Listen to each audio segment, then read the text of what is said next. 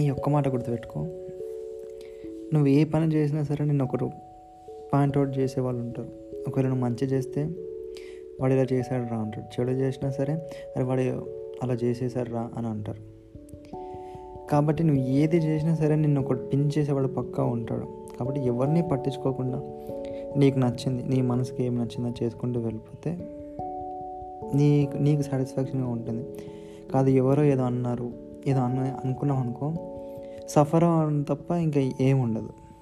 మనకి బాధపడాలి, వాళ్ళు అలా అనుకున్నారు అని చెప్పి అన్నీ ఇగ్నోర్ చేసి ముందుకు వెళ్ళిపోయామనుకో చాలా బాగుంటుంది. అలాగే కొన్నిసార్లు చీకటి వచ్చిందంటే మన నీడ కూడా మనల్ని కనిపించదు మనకి.